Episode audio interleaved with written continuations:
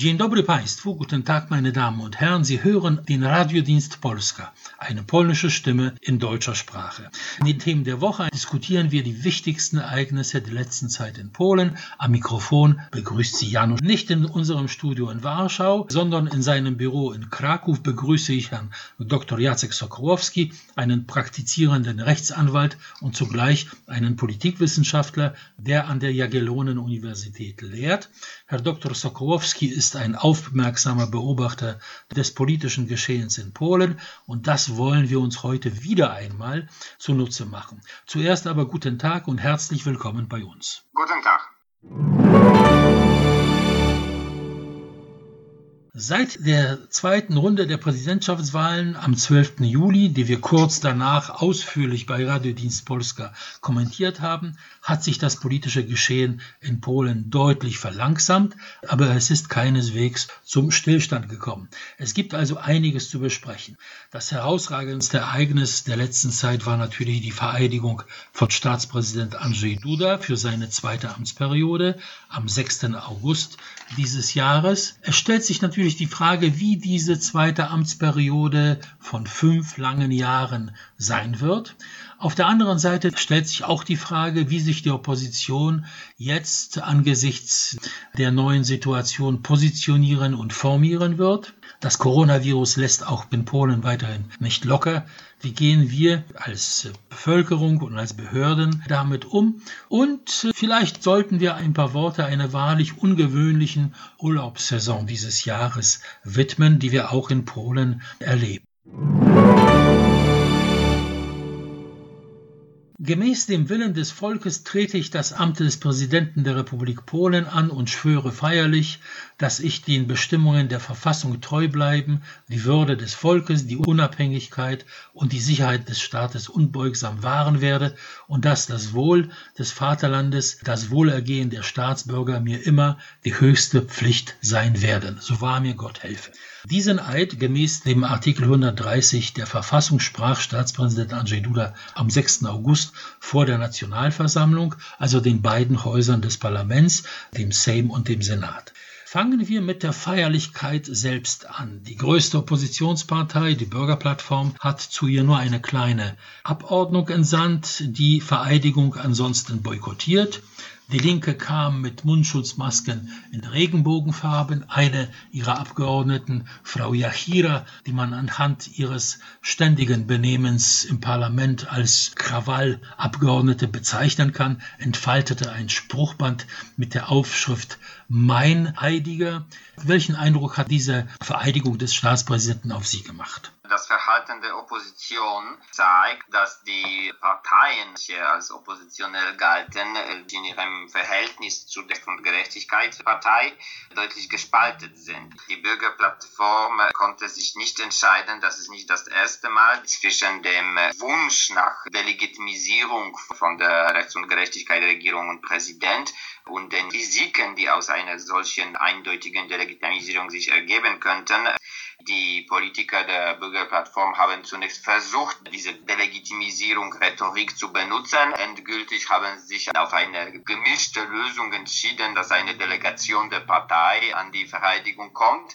Das steht im deutlichen Unterschied zu dem Verhalten von der Linke, der Blauen Partei und der Nationalkonservativen, die Recht und Gerechtigkeit als Ganze und die Präsidentswahl nicht delegitimieren wollten. Hintergrund des Ganzen sind ja die Anklagen äh, vor allem der Bürgerplattform, dass die Staatspräsidentenwahl ungerecht war, weil Regierungsmitglieder und vor allem der Ministerpräsident sich sehr in diese Wahl engagiert haben, weil das Staatsfernsehen sich eindeutig auf die Seite von Andrzej Duda gestellt hat, weil manche Wähler im Ausland ihre Wahlpakete für die Briefwahl zu spät bekommen haben. Teilen Sie diese Einschätzung? Man könnte diese Wahl anfechten. Diese Einsprüche seitens der Opposition sind nicht total unbegründet. Es stimmt, dass es während dieser Präsidentswahl zu so etwas gekommen ist, was in der Politikwissenschaft als uneven playfield bezeichnet wird. Also diese Playfield, wo die Spieler sich bewegen, ist zugunsten der regierenden Partei gestaltet. Allerdings, das ist noch nicht Ungleichgewicht dermaßen groß, dass man von einem strukturellen unmöglich zu überwindenden Position der regierenden Partei sprechen könnte. Also die Opposition hat zum Teil Recht und zum Teil hat sie kein Recht in dem Sinne, dass sie versucht, das ganze Wahlprozess anzufechten, zu delegitimieren. Das ist ein äh, ihrer Weg und äh, zum Teil haben sie das auch gespürt. Kurz gesagt, diese ganze Partei um die Präsidentswahl, die sehr kompliziert war, hat Recht und Gerechtigkeit in dem Sinne gewonnen, dass die Mehrheit der Bevölkerung absolut keinen Grund sieht dafür, dass verfassungsrechtlich diese Wahl anfechtbar wäre. Deswegen sind diese Legitimationsversuche seitens der Opposition nicht hundertprozentig sozusagen. Sie versuchen eigene Wählerschaft äh, sozusagen also sie anzuwinken, hey, guck mal, diese Wahlen waren nicht fair, aber zugleich sind sie nicht imstande und wissen auch, dass es sich nicht lohnt, direkt zu erklären, dass diese Wahl verfassungswidrig gewesen sei. Denn diese Wahl war es nicht. Und an dieser Wahl hat auch Trzaskowski, der Kandidat der Bürgerplattform, teilgenommen. Und es fiel ihm letztendlich nicht so viel, um diese Wahl zu gewinnen. Also der Verlauf von den Wahlen zeigt, dass es möglich gewesen wäre, dass die Opposition diese Wahl gewinnt. Ich denke, dass man dem Ministerpräsidenten und der Regierung keinen Vorwurf machen kann. Sie sind Politiker der regierenden Partei. Der Ministerpräsident ist stellvertretender Vorsitzender von Recht und Gerechtigkeit. Er ist kein Richter, er ist kein Offizier der Armee, die laut Verfassung und Gesetz verpflichtet sind, apolitisch zu bleiben. Sie stürzen sich als Politiker in den Wahlkampf. Auf der anderen Seite hatten wir Donald Tusk, der auch versucht hat, in diesen Wahlkampf sich einzumischen. Niemand hat es ihm übel genommen. Und auch die Frage des Staatsfernsehens. Ich denke, wir müssen den Markt als Ganzen sehen. Per Knopfdruck kann man ja sofort den TVN-Sender sehen, der genauso unobjektiv auf der Seite des Kandidaten Tschaskowski war, wie das Staatsfernsehen hier. Jedenfalls wiegt sich das alles auf. Es ist keine gesunde Situation. Aber so ist der Medienmarkt in Polen und die Dominanz der Medien, die gegen Recht und Gerechtigkeit sind, ist sehr groß. Das sind Internetportale, eben die Fernsehsender, das ist der Pressemarkt, äh, so dass dieses Gleichgewicht da war. Man konnte sich informieren, man konnte agieren im Internet für oder dagegen. Nichts wurde beschränkt und nur dem Staatsfernsehen die Schuld dazu geben, dass Duda gewonnen hat, das greift zu kurz an diesen Wahlen haben über 20 Millionen Wähler teilgenommen. Die demokratische Legitimation ist groß, denn so eine große Schar ist noch nie in Polen zu den Urnen gegangen und der Staatspräsident hat ja nochmal 2,5 Millionen Stimmen mehr bekommen als bei der zweiten Runde der Präsidentschaftswahlen 2015.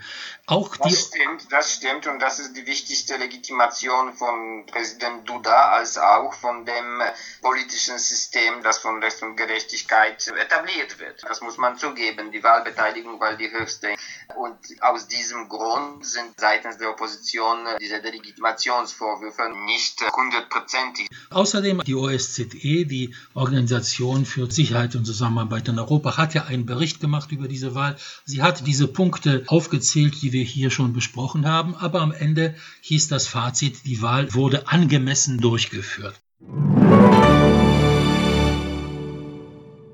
Also wir haben einen neuen alten Staatspräsidenten, der nun wieder fünf Jahre lang amtieren wird. Wie wird die zweite Amtsperiode von Andrzej Duda sein?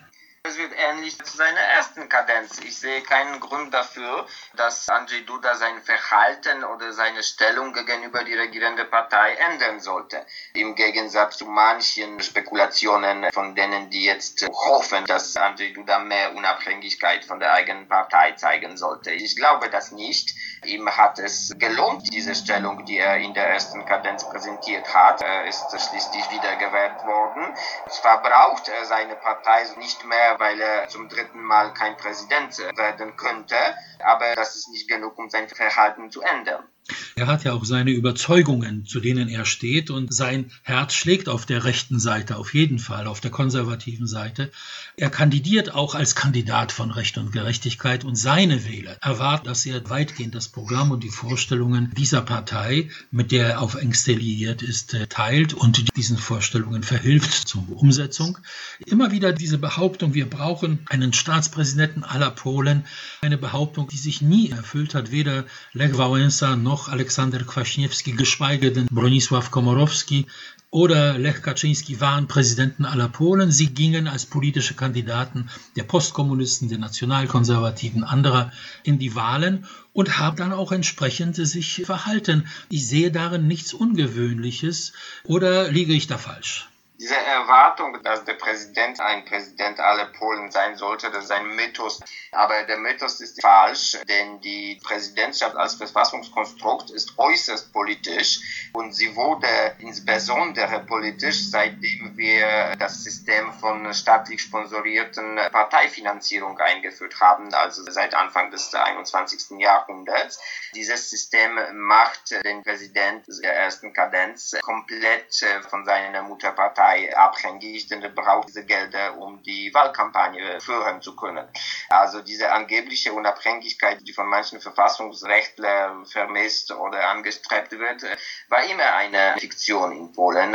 Die Verfassung 1997 wurde überwiegend von der damals postkommunistischen Partei dafür gestaltet, die Lage des Präsidenten, dass er als eine Sicherheitsmaßnahme eingebaut bleibt und im Falle, dass die Gegenpartei parlamentare Mehrheit gewinnt, die legislativen Initiativen von dieser Partei blockieren kann. Das ist eine Konstruktion, die grundsätzlich der Dreiteilung der Gewalt widerspricht. Wir haben einen Präsidenten, solchen Präsidenten gibt es nirgendwo in Europa, der fast keine exekutive Kompetenzen hat, dafür aber darf die Legislative kontrollieren durch sein sehr starkes Veto. Das ist eine Konstruktion, die in der klassischen Gewaltenteilung keinen Sinn hätte. Sie hätte Sinn damals 1997 1990, als die Postkommunisten fürchteten, dass die Postsolidaritätsparteien an die Macht kommen und Dekommunisierungsmaßnahmen unternehmen werden. Das ist die Genese von dieser Präsidentschaft. Und sie funktionierte so, bis es zu der Situation kam. Seit längerer Zeit haben wir keine Kohabitation, kein Präsident aus einer Partei und Regierung aus der anderen Partei.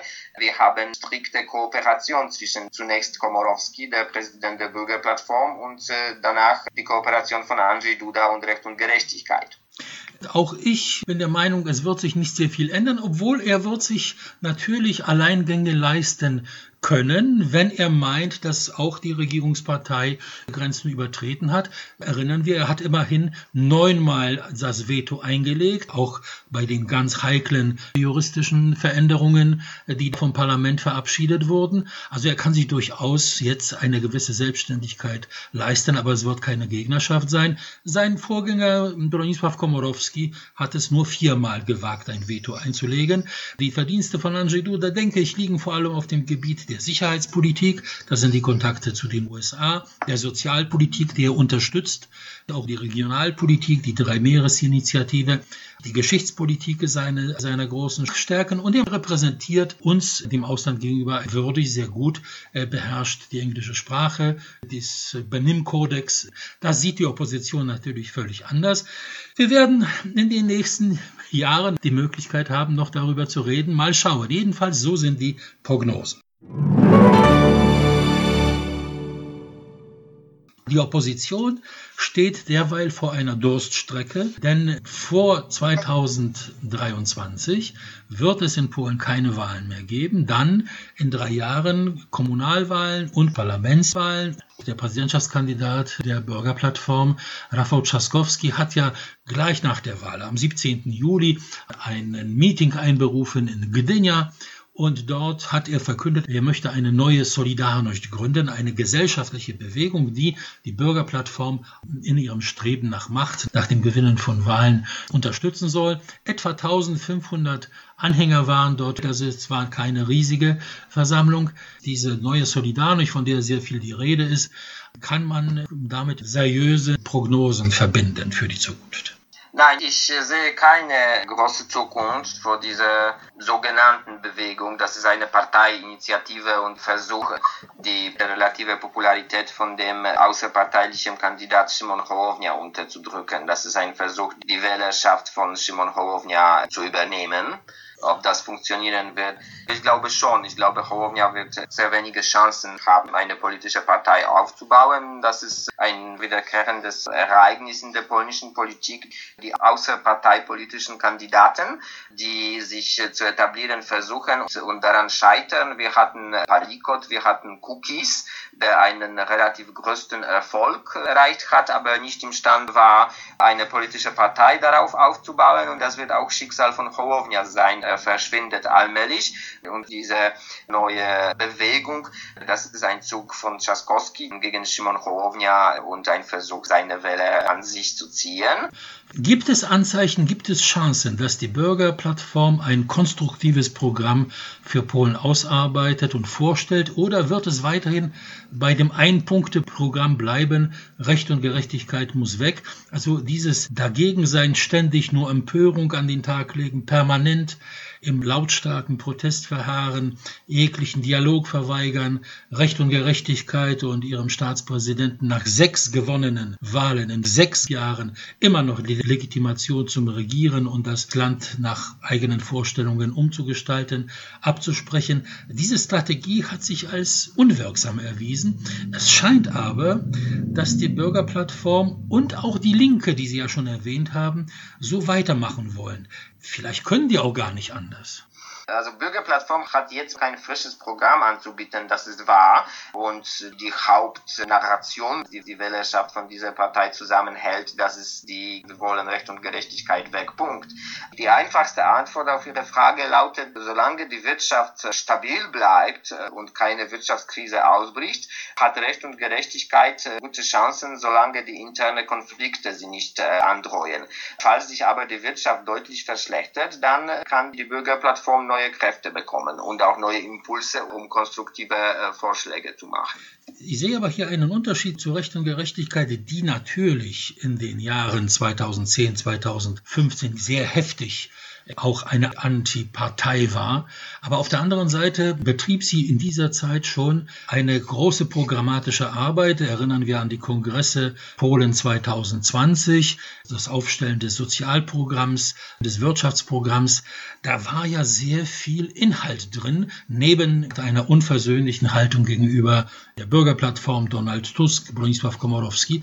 Ich sehe aber Bürgerplattform hier nur Unversöhnlichkeit und nicht die geringsten Anzeichen Anzeichen einer programmatischen Arbeit. Immer wieder dieselben Gesichter, keine Abrechnung mit den eigenen Fehlern. Anzeichen einer Umstellung auf Programmatik statt nur Protest gibt es eigentlich nicht.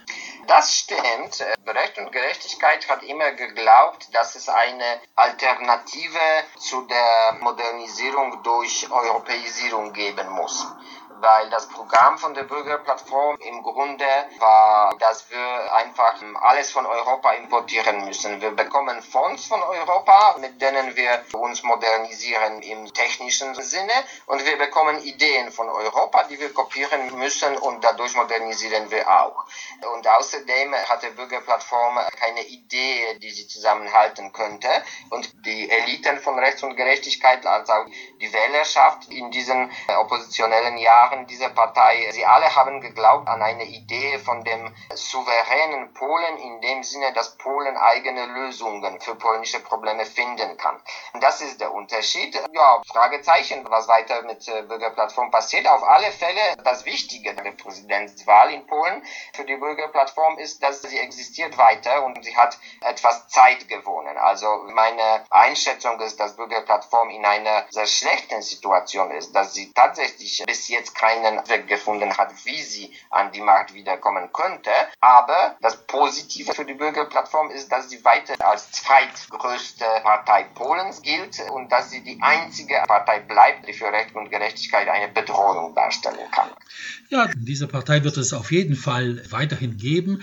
Traurig stimmt nur, dass solange sie nur auf Protest und Delegitimierung setzt, werden wir eine Politik haben, die wenig Konstruktives im Dialog Opposition Regierung hervorbringt.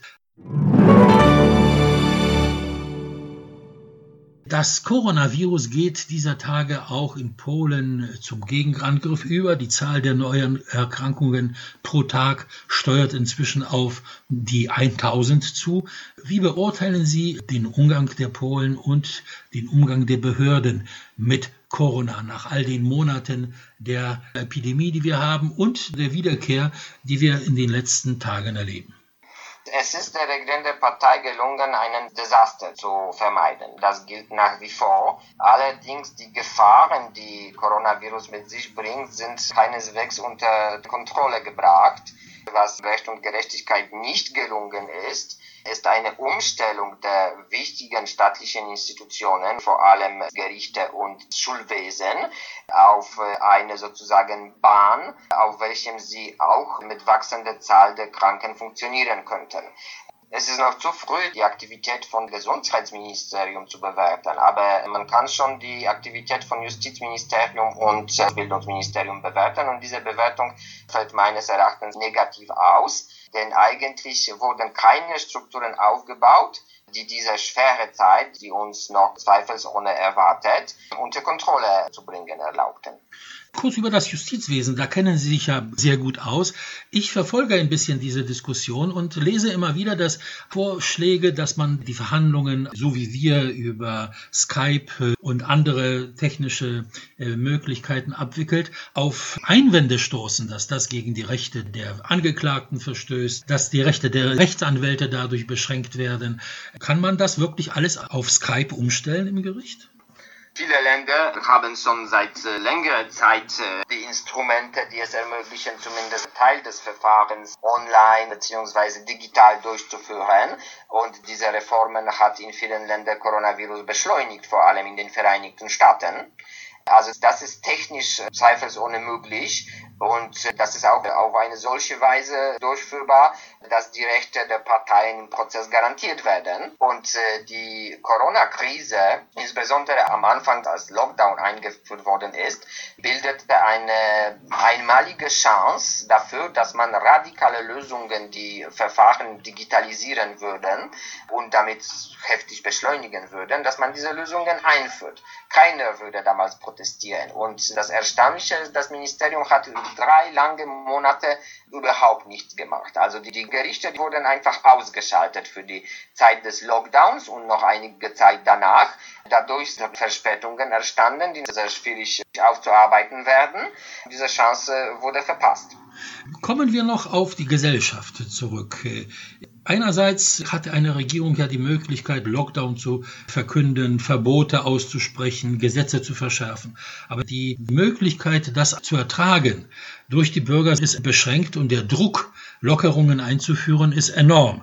Und eine demokratische Regierung hat irgendwann gebundene Hände. Sie kann nicht mit Gewalt den Coronavirus bekämpfen.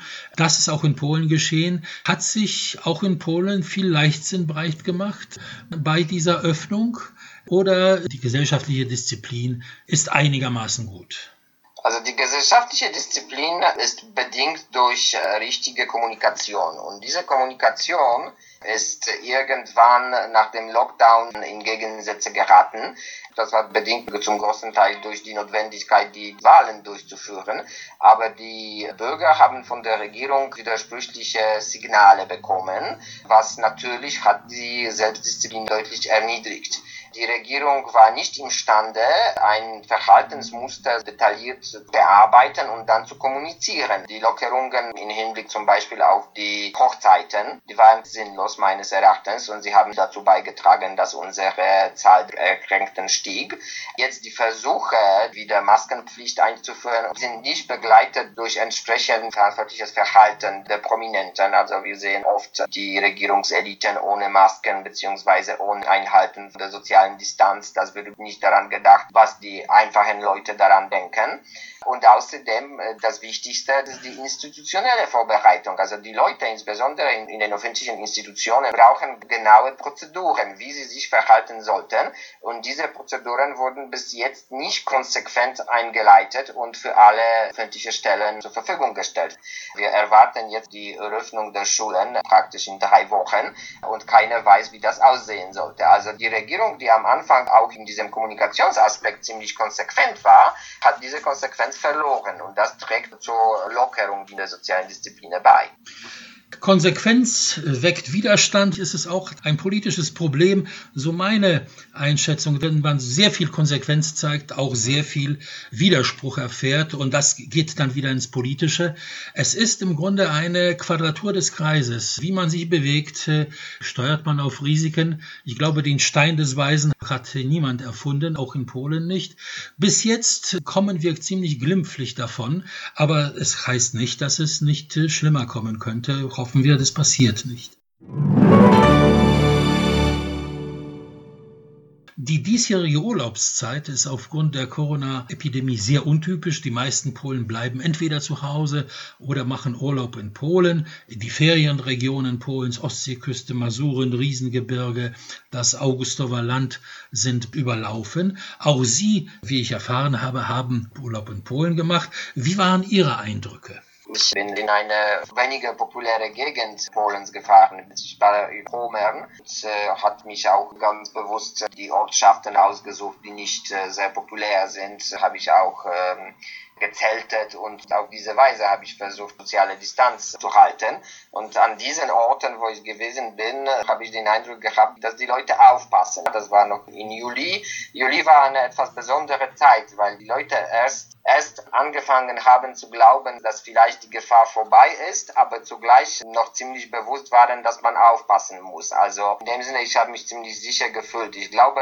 kurz danach, als Juli relativ gut vergangen ist, haben die Leute ja auch, da muss man wissen, dass August vor allem Urlaubsmonat in Polen ist und viele sind Anfang August, Ende Juli losgefahren, ohne diese Rücksicht, die die Leute gezeigt haben, die noch zwei Wochen zuvor gefahren sind ins Urlaub.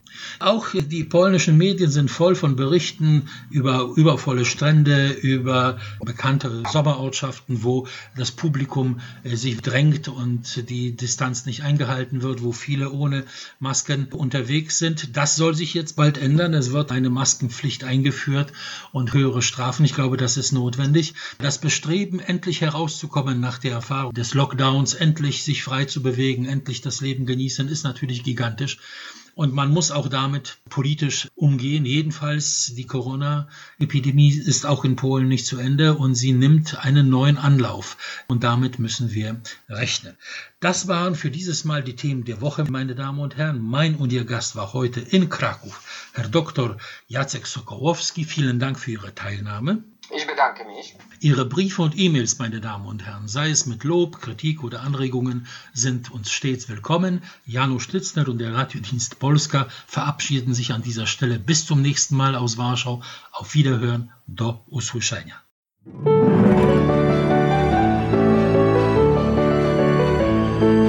Radiodienst Polska aus Polen über Polen.